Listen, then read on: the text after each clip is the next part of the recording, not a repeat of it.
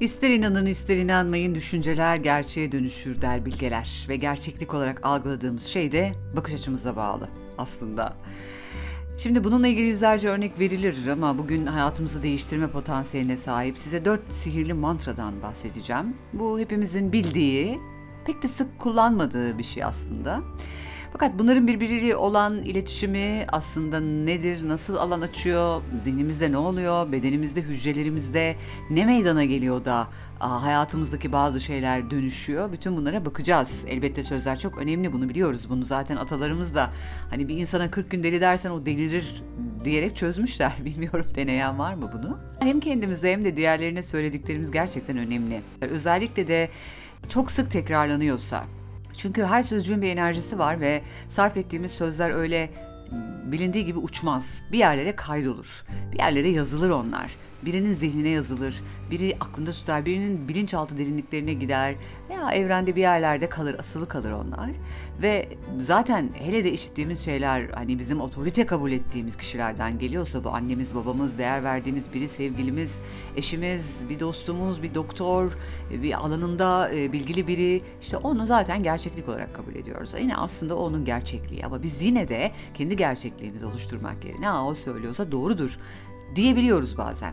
Şimdi bir de onlara duyguyu yüklediğimizde, önemi atfettiğimizde ve zihnimizde de defalarca kez döndürdüğümüzde bir bakıyoruz ki gerçekliğimiz oluvermiş. Sonra ay bu benim başıma neden geldi? Ay ben neden böyleyim? Ay niye bunu yapamıyorum? Neden böyle bir inancım var gibi şikayet ediyoruz. Hatta başkalarını suçluyoruz. O bana böyle söylediği için böyle oldu. Aslında bunu şöyle düzeltebiliriz. O bana bunu söyledi de ben buna inandığım için böyle oldu. Ben buna inanmayı seçtiğim için, ben bunu kabul ettiğim için bir sürü varyasyonu var. Yani sonuçta iş bizde bitiyor.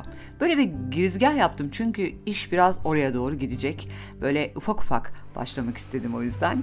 Şimdi bugün hayatı hafifletip gerçekten de iyilik enerjisi taşıyan birkaç mantradan bahsedeceğim ama önce bu mantraların hikayesini anlatmak istiyorum.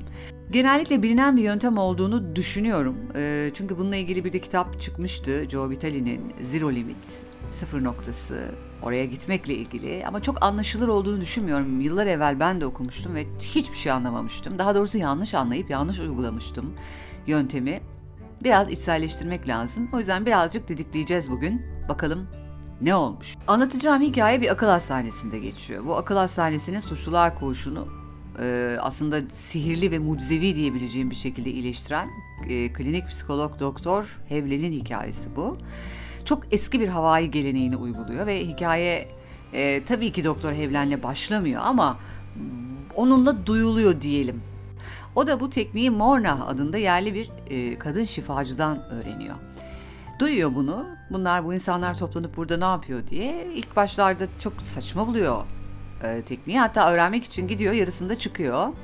Biraz zaman geçiyor, ikinci kez gidiyor, tekrar dayanamayıp e, terk ediyor Doktor Evlen ortamı ve üçüncü kez içgüdülerine ve merakına yenik düşerek gittiğinde artık bunu alıp uyguladığında hayatının değiştiğini gözlemliyor. E tabi bir bilim insanının bu tip spiritüel, tırnak içinde spiritüel denen öğretilerin peşinde koştuğunu çok nadir görüyoruz. Sonrasında efendim şöyle bir şey oluyor. Doktor Len akıl hastası suçluların bulunduğu bir tesisi iyileştirmekle görevlendiriliyor. Oraya atanıyor galiba başhekim olarak. Bilmiyorum çok ayrıntısını hatırlamıyorum. Şöyle bir e, özelliği var oranın. Yıllardır hiçbir hasta iyileşme kaydetmiyor. Özellikle de ağır suçlar işleyen akıl hastalarının olduğu bir koğuşu da var. E, çalışanlar bıkmış durumda, e, işi bırakanlar çok. Kimsenin uğramadığı bir yer diyebiliriz. Hatta bazı hastalar hava almak için bahçeye çıkarılırken el ve ayakları zincirleniyor. O kadar ağır e, hastaların ve suçların olduğu bir hastalardan bahsediyorum. Ve şimdi burada şaşırtıcı olan şu, Doktor Evlen oraya gidiyor ve hiçbir hastayla görüşme yapmıyor. Hiçbiriyle konuşmuyor. Bununla ilgili röportajlar izledim. Orada çalışan o dönem, orada çalışan hasta bakıcılarla, hemşirelerle konuşmuşlar. Ee, onlar da gerçekten şaşkınlıkla anlatıyorlar bunu. Terapi yapmıyor hiçbir tedavi uygulamıyor ama hepsi iyileşiyor. Yani Doktor Hevlen oraya gittikten yaklaşık iki yıl sonra neredeyse bütün hastalar iyileşiyor. Nasıl bir tesadüf mü diyeceğiz buna? Wow ne oldu da birden hepsi iyileşti? Bu adam orada ne yaptı da bunların hepsi iyileşti gibi soruları herhalde hepiniz siz de bu hikayeyi ilk kez duyuyorsanız soruyorsunuzdur. Şimdi orada şaşırtıcı bir şey yapıyor arkadaşlar. Merkezdeki her hastanın tek tek kayıtlarını okuyor. Ve her hikayeyle empati kurarak aslında kendini iyileştirmeye başlıyor. Yani bir arınma başlatıyor. Şimdi bu ne alaka diyeceksiniz. Şimdi tekniğin adını söyleyeyim hemen. Hawaii dilinde Ho'oponopono. Aslında Ho'oponopono'yu şöyle çeviriyorlar. Hayatı düzeltmek olarak çeviriyorlar. Doğruyu yapmak olarak çeviriyorlar. İkisi de oldukça e, e, pozitif geliyor kulağa. Ki bence de etkisi böyle. Hayatı düzeltmek, e, doğruyu yapmak olabilir, arınmak olabilir. Bir temizlenme süreci aslında bu. Peki Doktor Hevlen bu koğuştaki akıl hastalarını onlarla tanışmadan nasıl iyileştirdi? Şimdi dosyalarına bakıyor. Orada aslında kendini görüyor. Olay bu. Yani bu hastaların e, zihinleri yaptıkları şeyler hakkında düşünmeyi bırakıyor, onları yargılamayı bırakıyor. Ve bilinçaltı bir düzeyde onlarla bağlantı kurarak aslında kendi içindeki onlarla bağlantı kurarak af dilemeye içeriyor. Teknik böyle işliyor, böyle çalışıyor. Ben de aslında ilk duyduğumda biraz karmaşık gelmişti. Yok artık daha neler demiştim. İnanmamıştı egom. Böyle bir şey olabileceğini reddetmişti ki ta ki yıllar sonra e, Ho'oponopono eğitimini alıp gerçekten samimi bir şekilde uygulama alanına geçene kadar o ego direncim devam etti benim. Dediğim gibi bir sürede yanlış bir şekilde kullanmıştım. Demek ki bazen niyet yeterli olmuyor. Bazı şeyleri de doğru bir şekilde ve sürekli bir şekilde yapmak e, çok işe yarıyor. Şimdi Ho'oponopono diyor ki baktığın, gördüğün, duyduğun, hissettiğin her şey ya da karşılaştığın, hayatında olan herkes tamamen ama tamamen senin sorumluluğunda. Çünkü bunlar senin yansıman. Yani hayatın senin hatıralarından ve onları senin algılayış biçiminden yansıyan bir projeksiyon olarak düşün diyor. Hatta diyor bunların bazıları senin atalarından sana aktarıldı. Bilmiyorsun. Bilmek zorunda da değilsin. Nereden geliyor olursa olsun bunu düzeltebilirsin. Yani hatıralarını silebilirsin. Daha doğrusu hatıralarının senin üzerindeki etkisini, sende oluşturduğu bildiğin bilmediğin inançları bu dört mantrayla iyileştirebilirsin, temizleyebilirsin. Sıfır noktasına dönüp orada yeniden başlayabilirsin diyor. Yani hayat senin oynattığın bir film diyor. Bu en başta biraz kabul edilmesi e, zor. Ben de öyle bir süreç yaşadım. Nasıl yani dedim ya. Yani böyle bir şey ben nasıl istemiş olabilirim ki? Bunu ben nasıl oldurmuş olabilirim ki? Böyle bir şey benim aklımdan bile geçmedi ki. Zaten Ho'oponopono'da diyor ki sen bunu bilmiyorsun. Sen bir şey yaşamışsın. O içindeki çocuk biliyor. İçindeki küçük çocuk. O çünkü yıllardır e, senin hatıralarını taşıyor. Orada hatalı verilerin var. Hatalı oluşturduğun inanç kalıpları var. Ve sen onun üzerinden hayatını kurguluyorsun diyor. Bence sonuna kadar haklı. Ne dediğimi daha doğrusu ne söylemeye çalıştığımı biraz daha açmaya çalışayım. Aslında bu podcast'te tabii bu bilginin tamamını aktarmak mümkün değil. Nasılını tamamen aktarmak mümkün değil ama işinize yarayacak temel noktalardan bahsedeceğim. Şimdi Hawaii uygulamalarına göre şimdi fiziksel bedenimiz var, bir ruhsal bedenimiz var, zihinsel işte e, duygusal bedenimiz var ve bunların hepsi fiziksel bedenimizin bir parçası. Aslında bu birçok öğretide var, yoga öğretisinde de var. E, hepimiz de e, bu tip bedenlerdeki işleyişle ilgili farklı aşamalardayız. Ve diyor ki Ho'oponopono sen kendini iyileştirirsen dünyayı iyileştirirsin. Yani sadece kendine odaklan. Kendi anılarına odaklan. Kendi verilerine, datalarına, hatıralarına, e, yanlış inançlarına odaklandığında yani sana hizmet etmeyen ne varsa, sana doğru gelmeyen, içine sinmeyen ne varsa sen onlara odaklandığında zaten her şey hallolacak. Şunu düşünmen gerekmiyor. Bu nasıl olduğu düşünmen gerekmiyor. Ve karşılaştığın her şey ve herkes senin için müthiş bir fırsat. Çünkü sen onlarda kendini görüyorsun.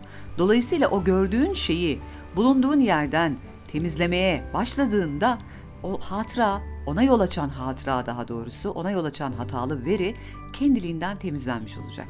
Ve sen sıfıra ulaşmış olacaksın. Bu dört mantra ne? Bu dört mantra, üzgünüm, beni affet, teşekkürler, seni seviyorum.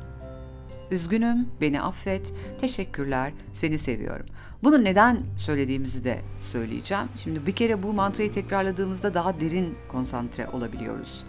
Ee, bunun tekrarı aslında e, daha hızlı iyileşme için bilinçaltı zihnin yeniden programlanmasını sağlıyor.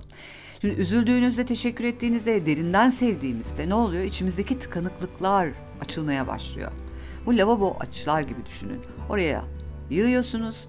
Sıcak suyu da bastığınız zaman gerçekten o kanallar açılıyor gibi düşünebiliriz belki de. Bu süreç aslında bir pozitif enerji de veriyor. Biraz frekansı da yükseltiyor. Çünkü bu dört mantra buna yol açıyor. Bunu yaptığımızda kendimizi daha iyi hissediyoruz, daha iyi anlıyoruz. Huzur getiriyor. Çünkü sorumluluk alıyoruz. Yani kendimizi iyileştiriyoruz. Yani özetle bana derseniz ki ya Ho'oponopono'yu bir özetlesene derseniz şöyle söyleyebilirim. Kendini iyileştirerek başkalarını iyileştirmek. Yani bu mantraları kendimize söylüyoruz. İçimizdeki o her şeyi bilen, ihmal ettiğimiz çocuğa söylüyoruz. Dediğim gibi hiçbir şey hatırlamak zorunda değiliz. Aslında odağımız yine başkalarını iyileştirmek, dünyayı düzeltmek değil. Biz kendi içimizdeki çarpıklıkları iyileştiriyoruz. Dolayısıyla ne oluyor? Bize huzur geliyor.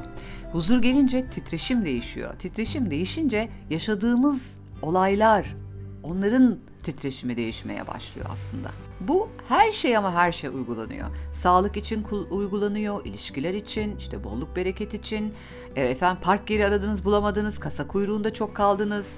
Aklınıza her geldiğinde, her olumsuz hissettiğiniz durumda sadece şöyle söylemek yeterli oluyor. Bu konuyla ilgili hatalı verilerim, datalarım, anılarım, hatıralarım, işte orada ne varsa, bu her neyse, buna her ne yol açıyorsa, buna hangi anım sebep oluyorsa, bu durumun yüzde yüz sorumlusu benim. Bir kere sorumluluğu almamız gerekiyor. Çünkü bizim olmayan bir şeyi düzeltemeyiz değil mi? Önce ona sahip olmamız, önce onu kabul etmemiz gerekiyor. Yani şunun gibi, e, çok aşırı kilolu olup da e, atıyorum 200 kilosunuz ama ben çok zayıfım, yeterince kilolu değilim demediğimizde o sağlıklı kiloya dönme ihtimalimiz olamaz. Önce sorunu kabul etmemiz ve üstlenmemiz gerekiyor. Ve ardından diyoruz ki özür dilerim ya da işte üzgünüm hangisi içinize e, siniyorsa lütfen beni affet. Seni seviyorum. Teşekkür ederim. Şimdi bunlar neden böyle söyleniyor? Üzgünüm dediğinizde şifanın ilk kısmını halletmiş oluyorsunuz. Yani başıma gelen ya da şahit olduğum herhangi bu şeyden sorumluyum diyoruz. İlk adım tüm yanlış şeylerin içimizde başladığı gerçeğini kabul etmekle ilgili. İkinci olarak beni affet diyoruz. Bu bir özür dileme şekli. Yanlış yaptım ya da yapmadım fark etmez ama bir olumsuzluk var. Beni affet. Bu benden yansıyor. Ve bu da tabii ki çok yardımcı olan bir şifa mantrası. Teşekkür ederim dediğimizde şükranlarımızı iletiyoruz. Yani bunu ben fark ettim. Bunu ben arındırmaya başladım bile. İyi ki ben bunu gördüm diyoruz. Minnettarlık biliyorsunuz çok güçlü bir duygu. Aslında teşekkür etmek zaten var olan şeyi tamamen pozitife çeviren bir mantra. Son olarak da seni seviyorum diyoruz. Ben şöyle düşünüyorum. Bu dört mantradan oluşan Ho'oponopono mucizevi şekilde kendini geliştirme ve gerçekleştirme yolumuz olabilir. Çünkü gerçekten bunu yaparken kendi içimizde sevgi, ferahlık, rahatlık, güven ve huzur keşfediyoruz. Bendeki etkisi böyle olmuştu. Öncelikle dışarıyı suçlamayı e, bırakmamı sağladı. Her şeyin benden yansıdığını anlamamı sağladı. Ben içime döndükçe, e, bununla ilgili temizlik yaptıkça o şeyin hafiflemesini, dönüşmesini hatta sağladı. Tabii ki benimle birlikte ben dönüştüğüm için o şey, o kişi, o her neyse dönüşmeye başladı. Çok faydalanabileceğimiz her an, her yerde, her durumda aklımıza her negatif bir düşünce geldiğinde, her negatif bir konuşma olduğunda ya da bizi huzursuz eden, rahatsız eden bir şey yaşadığımızda, birini gördüğümüzde, "Aa evet, bunun sorumlusu benim ve ben sorumluluğu alıyorum." deyip bu dört mantrayı tekrarlamaya başladığımızda gerçekten hafifliyoruz. Dinlediğiniz için teşekkür ederim. Bu arada gelen mesajlara da minnettarım. İyi ki varsınız. Gitmeden üzgünüm. Lütfen beni affet. Seni seviyorum. Teşekkür ederim. Hoşçakalın.